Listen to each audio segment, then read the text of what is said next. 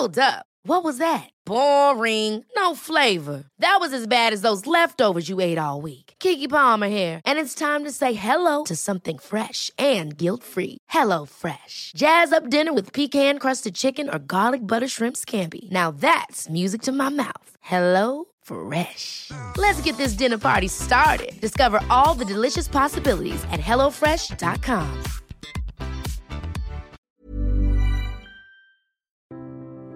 Bienvenue pour une nouvelle émission. Nous allons poursuivre nos échanges de la semaine dernière sur les auteurs catholiques des îles britanniques avec mon invité Jean Duchesne, euh, professeur honoraire de, chaire supérieure qui a donc enseigné en, en, classe préparatoire et qui a participé à la publication d'un dictionnaire des auteurs catholiques des îles britanniques qui parut aux éditions du CERF où il y a plusieurs euh, co-auteurs qui ont participé à un grand nombre d'auteurs, certains très connus du public français, d'autres euh, moins.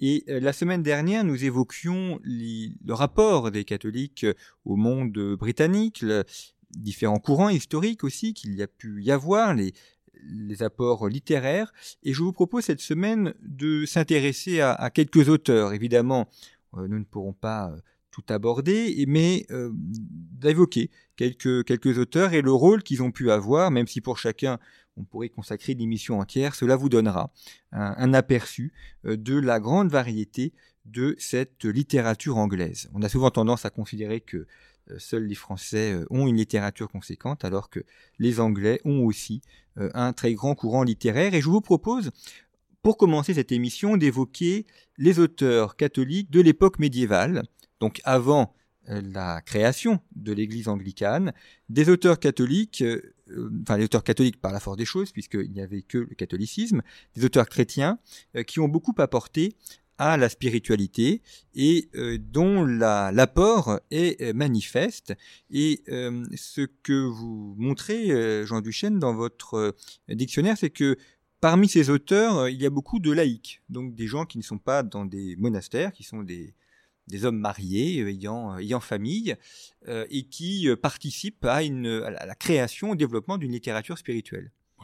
Alors, avant d'en venir à cela, ce qui est intéressant de voir, c'est que parmi les, dire que la littérature catholique dans les îles britanniques commence avant même le Moyen Âge, puisque l'auteur le plus ancien qui se trouve donné parmi les 500 et quelques de ce, de ce dictionnaire, ce n'est autre que Pélage qui a vécu à la fin du IVe siècle, au début du Ve, qui est un contemporain, si vous voulez, de Saint Augustin. Alors Pélage, bien sûr. Ils sont un peu fâchés. Enfin, il y a eu une controverse bah, entre non, les deux. Il y a eu une controverse de Pélage avec Saint Jérôme, mais aussi avec Saint Augustin. Mais euh, je veux dire, il y a aujourd'hui, un, un, courant en Angleterre de réhabilitation de Pélage qui n'a jamais été d'ailleurs condamné euh, si formellement, et euh, dont nous ne savons pas ce qu'il pensait exactement, puisque tout ce que nous avons, ce sont les textes de lui qui sont cités par ses, détracteurs.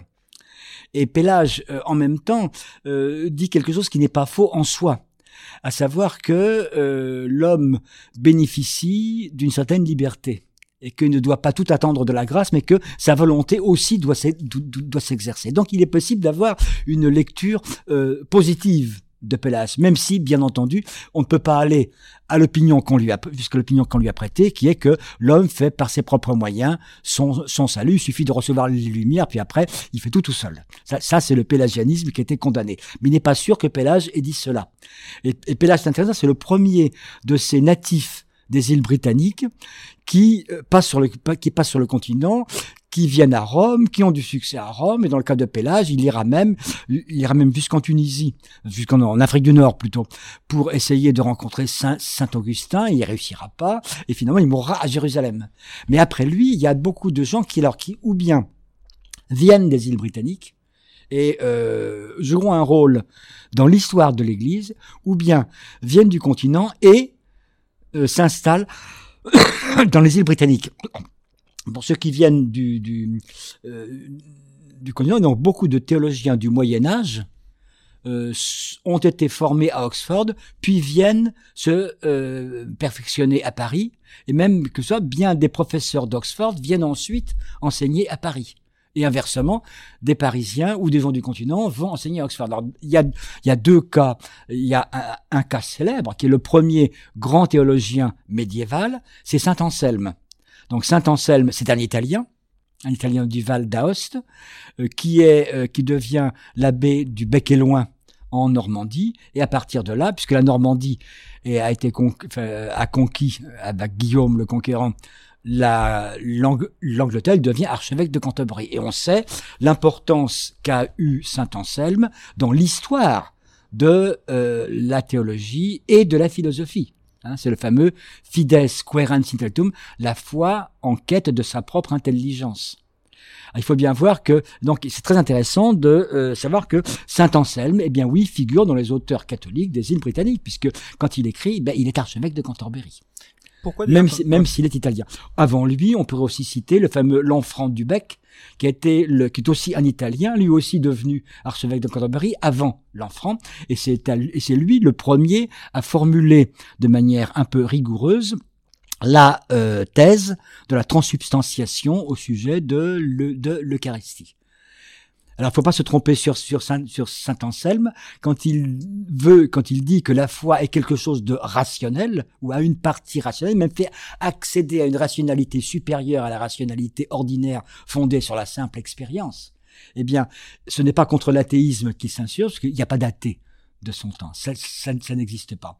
Mais il s'insurge contre un certain temps tentation de spirituel, on dirait aujourd'hui d'illuminé, plus ou moins plus ou moins charismatique, qui dit que Dieu est tellement grand qu'il n'y a rien à comprendre. Et Saint Anselme dit non, non, non, non, non. Il y a quelque chose à comprendre parce que le Dieu n'endort pas notre intelligence, mais il l'adopte littéralement. Il y a aussi les, moines irlandais qui euh, ont contribué à une partie d'évangélisation de l'Europe occidentale absolument. et qui ont aussi absolument. Un, rôle intellectuel absolument. majeur. Absolument. Alors bien, sûr, il y, a, il, y a, évidemment évidemment Saint, Saint Patrick, mais aussi Saint Winfrid, qu'on a plus connu sous le nom de, sous le nom de Saint Boniface. Et puis le rôle, il faut pas oublier que celui qui permet à Charlemagne de créer des écoles, de rétablir une, une, une culture, Alcuin, Alcuin est aussi un moine anglais. Boniface qui était jusqu'en Germanie. Voilà. Et dont le, le, le, blason, enfin l'ours a servi de blason au pape euh, Benoît XVI. Exactement. Donc euh, là aussi, il y a une Voilà, il y, a une continuité, c'est une, une longue histoire. Euh, l'importance de Saint Colomban, qui vient établir le grand monastère de, de, de Luxeuil, qui sera persécuté par les fameuses reines franques, qui n'étaient pas, qui, qui étaient vraiment des mégères et sanguinaires. Ce qui montre aussi que euh, au moment où l'Empire romain disparaît, même s'il y a des États qui se créent, euh, les, les intellectuels, on est mhm. comme ça, même si c'est un anachronisme, enfin, mhm. euh, ces moines circulent à travers l'ancien Empire romain. Ils ont là une langue en commune qui est le latin, voilà. et donc ils échangent. Et on, a encore toujours des, ces, ces, ces, échanges intellectuels à travers ce qui est en train de devenir l'Europe. Voilà. Et, là-dedans, on, peut dire que euh, aujourd'hui, quand on regarde l'histoire, l'histoire littéraire, l'histoire religieuse, l'histoire de la philosophie, euh, le Brexit est un non-sens. Alors, vous avez signalé tout à l'heure, je voudrais revenir là-dessus, que je, n'ai pas répondu directement à votre question. Vous avez parlé de ces, ces laïcs extraordinaires, vous avez mentionné ces laïcs extraordinaires de la fin du Moyen Âge. Hein. Alors, on se retrouve là en, en présence d'un phénomène tout, tout à fait étonnant, qui est peu connu en France et qui mérite de l'être, et qui est donc l'apparition de d'auteurs mystiques, qui sont des laïcs, et même des femmes, et même parmi eux des femmes. Hein. Alors, ça commence, si vous voulez, euh, avec euh, au moment de la première moitié du XIVe siècle, avec Richard Roll, R-O-2-L-E, donc qui est un personnage euh, assimilé. C'est un illuminé, un solitaire, mais qui a des visions et qui sait les partager. C'est-à-dire que ce n'est pas seulement un mystique, mais il, il a reçu non des grâces mystiques d'avoir une certaine perception de Dieu, mais en il reçoit la grâce de les partager et d'encourager à chercher Dieu. C'est quelqu'un qui, le premier qui dit, euh, là c'est peut-être très laïque et pas clérical, il dit, euh, je n'ai pas, je n'ai pas euh, trouvé Dieu, mais je me suis aperçu que lui me cherchait. Voilà, et, c'est c'est cela en quelque sorte qu'il veut qu'il veut partir. Alors il y a il y a donc Richard Roll. Alors après il y a donc euh, un autre qui est qui est tout à fait tout à fait intéressant. Alors là on est au, vraiment à la fin du euh, XIVe siècle. C'est Walter Hilton qui se trouve un petit peu dans la même euh, Alors, ce qui est remarquable à l'époque, c'est que euh, ces gens-là donc sont en général des ermites où ils se vont un certain temps dans un couvent, puis ils ne réussissent pas à y rester. Ils sont un petit peu, euh, comment dirais-je, gyrovagues. Mais en même temps, ils exercent un rayonnement e-, extraordinaire, une espèce, espèce de fou, de fou en Dieu. Et euh, euh, ils, euh, ils parlent. Et on note. Et ceci, avant même l'invention de l'imprimerie, nous sommes au XIVe siècle, va être recopié et circulé. Et ça, c'est un phénomène euh, tout à fait étonnant.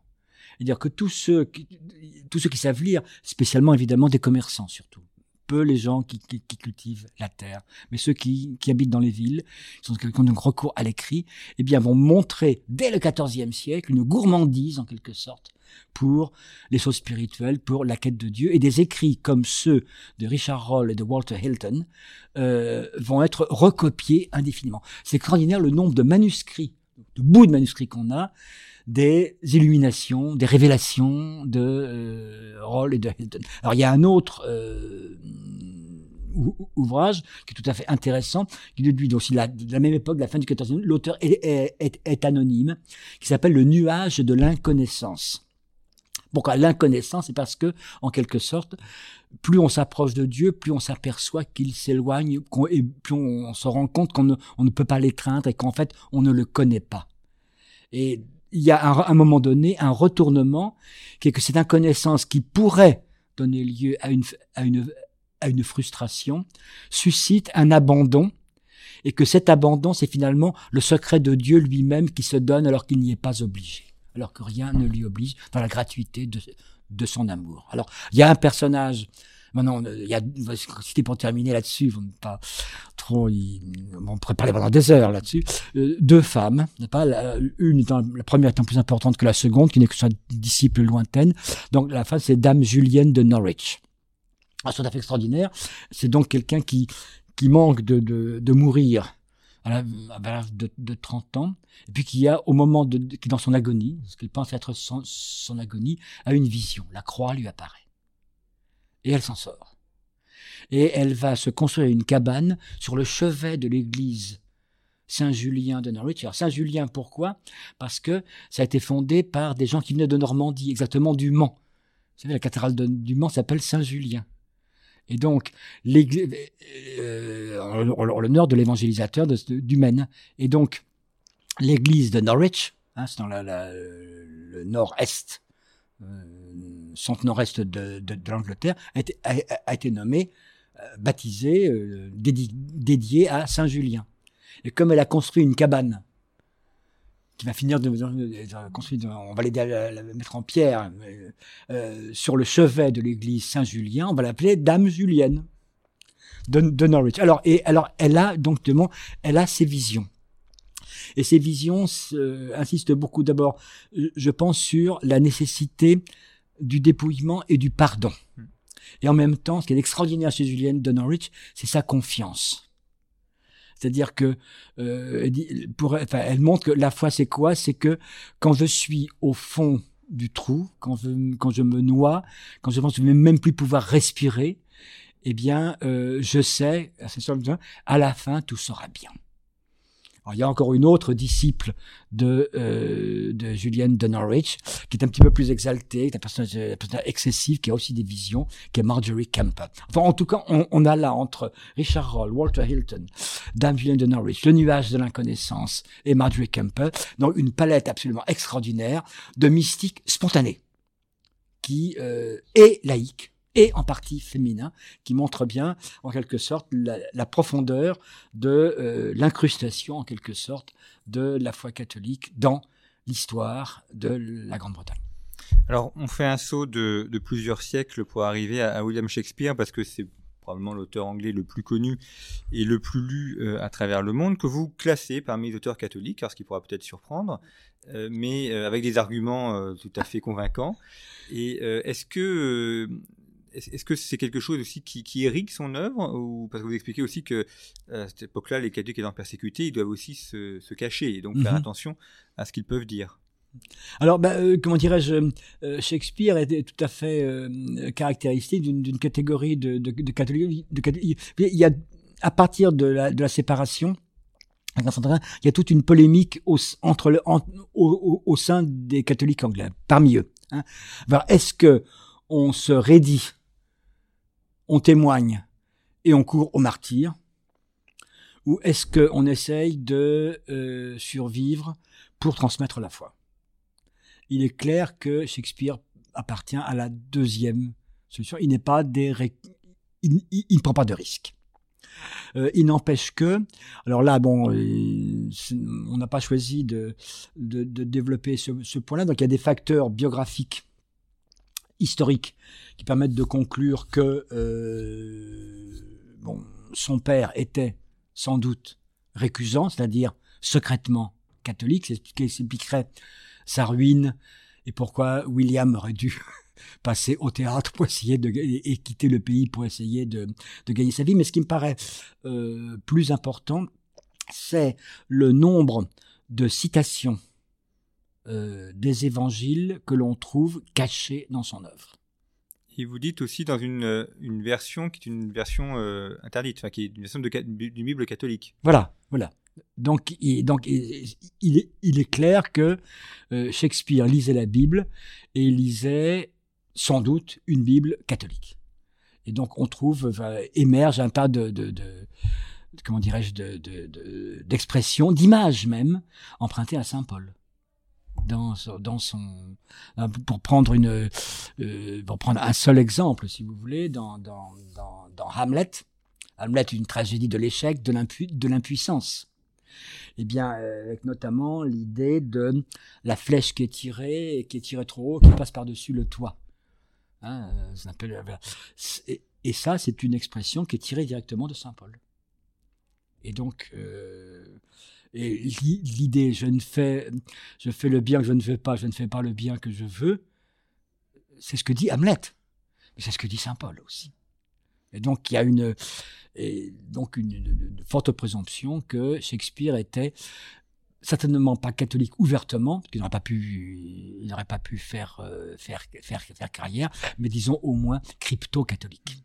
Comment fonctionne la... C'est ce qui a été un petit, pardon, c'était un petit peu confirmé par le, la thèse ou le travail d'un des derniers poètes lauréats, qui est un grand poète euh, du XXe siècle, Ted Hughes, euh, qui a montré, euh, comment dirais-je, le, catholicisme profond de Shakespeare dans un ouvrage qui est euh, Shakespeare, The Goddess of Complete Being, Shakespeare et la déesse de l'être complet.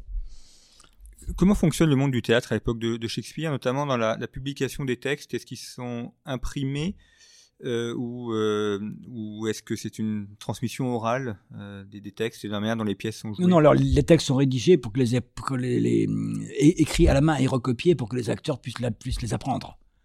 Hein et puis ensuite, il y a, des, éditions.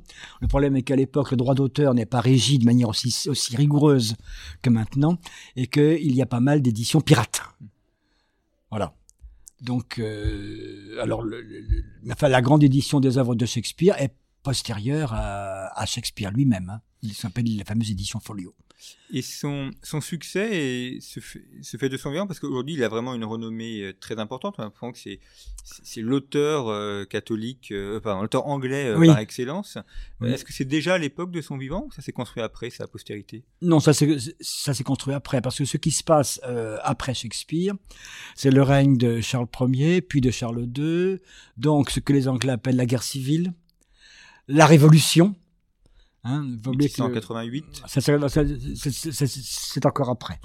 Il faut, il faut, il faut pas oublier que les Anglais coupent la tête de leur roi Hmm. 144 ans, presque jour pour jour, avant les Français. Hein, C'était en, janvier 1649, en français c'était en janvier 1793. Hein, et que la, révolu et que, euh, la révolution euh, vient seulement 101 ans euh, après la, avant la, révolution juive, que c'est c'est 1688 et que c'est une révolution qui n'est pas sanglante. Donc euh, voilà, donc nous, les, il faut changer, les mots changent un petit peu, changent un petit peu de sens. Mais Shakespeare donc est mis dans l'oubli après, est plongé dans l'oubli et négligé à cause de la domination des puritains qui sont contre le théâtre, frivolité. Donc, euh, et après, à la Restauration, peut-être la, de la Restauration, c'est le classicisme qui l'emporte, dont, d'ailleurs le principal euh, auteur classique anglais, Alexander Pope, il s'appelle Pape, c'est extraordinaire pour un papiste, eh bien, qui est un poète, aussi un maître des arts et des lettres dans la première moitié du XVIIe siècle, était catholique un extraordinaire petit bonhomme. Il ne devait pas mesurer plus d'un mètre cinquante, n'est-ce pas? Et il était exilé, il tenait salon en dehors de Londres, en tant que catholique, il n'avait pas le droit d'y entrer. Son rayonnement de poète était tel que il attirait, il attirait lui. À l'époque de Pope, à l'époque du classicisme, on va même rendre Shakespeare plus correct que dans, Shakespeare, il y, a, des choses un peu salées quand même. Et puis, il ne respecte pas les trois règles des unités de temps, de lieu d'action, etc. Donc, on va faire des versions expurgées. Et puis, c'est le romantisme qui va euh, redonner euh, toute son audience à, à, euh, à Shakespeare. Il le meilleur, le meilleur exemple de, cette, pardon, le meilleur exemple de cette audience du romantisme redonné par les Anglais et répandu dans le, dans le monde entier, c'est lorsque le célèbre acteur Keane vient à Paris pour jouer la pièce en anglais. Dans l'assistance, il y a Hector Berlioz. il joue Roméo et Juliette, et Berlioz tombe amoureux de l'actrice qui joue Juliette et il l'épousera. Et euh, à ce moment-là, est-ce qu'on revient au texte d'origine de, Shakespeare? Il y a un travail euh, euh, sur le, travail des, oh, textes de réédition? il, y a sur Shakespeare un travail d'exégèse qui est presque aussi compliqué, pointilleux, polémique que sur la Bible. Hein le, fils de Victor Hugo, d'ailleurs, a, traduit des, alors, textes bien sûr, oui, François Victor Hugo a traduit beaucoup de Donc, mais la, traduction est toujours quelque chose de très difficile très difficile. Pourquoi? Parce que, euh, comment dire, il y a, il y a beaucoup, de, beaucoup de jeux, de jeux de mots. Il est très difficile de les faire passer, euh, de les faire passer en français. Euh, et puis d'autre part, il y a le rythme du vers. Par exemple, quand je dis en français être ou ne pas être, telle est la question. Alors je peux mettre, je peux mettre de l'emphase, il faut que je la trouve. Alors qu'en anglais, l'emphase est déjà dans le rythme, to be or not to be, that is the question. Donc vous avez, euh, c'est un rythme iambique, hein, une syllabe non accentuée suivie d'une syllabe accentuée. To be or not to be, voilà. Et donc le, comment le texte même, quand on le dit en anglais, la langue anglaise elle-même porte la manière de le jouer. Et quand on le traduit, effectivement, ça devient beaucoup plus difficile. Et là, en quelque sorte, c'est l'arbitraire ou quelquefois, mais rarement, le génie de l'acteur. Merci Jean Duchesne d'avoir évoqué pour conflit ces sujets de la littérature anglaise et de nous avoir montré son importance dans l'histoire du monde britannique. Je rappelle le titre de l'ouvrage auquel vous avez contribué, Dictionnaire des auteurs catholiques des îles britanniques, paru aux éditions du CERF. Toutes les références sont à retrouver sur le site internet de Conflit, site sur lequel, dans notre boutique en ligne revueconflit.com, vous pouvez également retrouver notre hors-série actuelle Regard sur la guerre, faire la guerre au XXIe siècle, ainsi que notre numéro de l'automne dont le dossier est consacré au cyber. Merci beaucoup pour votre fidélité et à la semaine prochaine.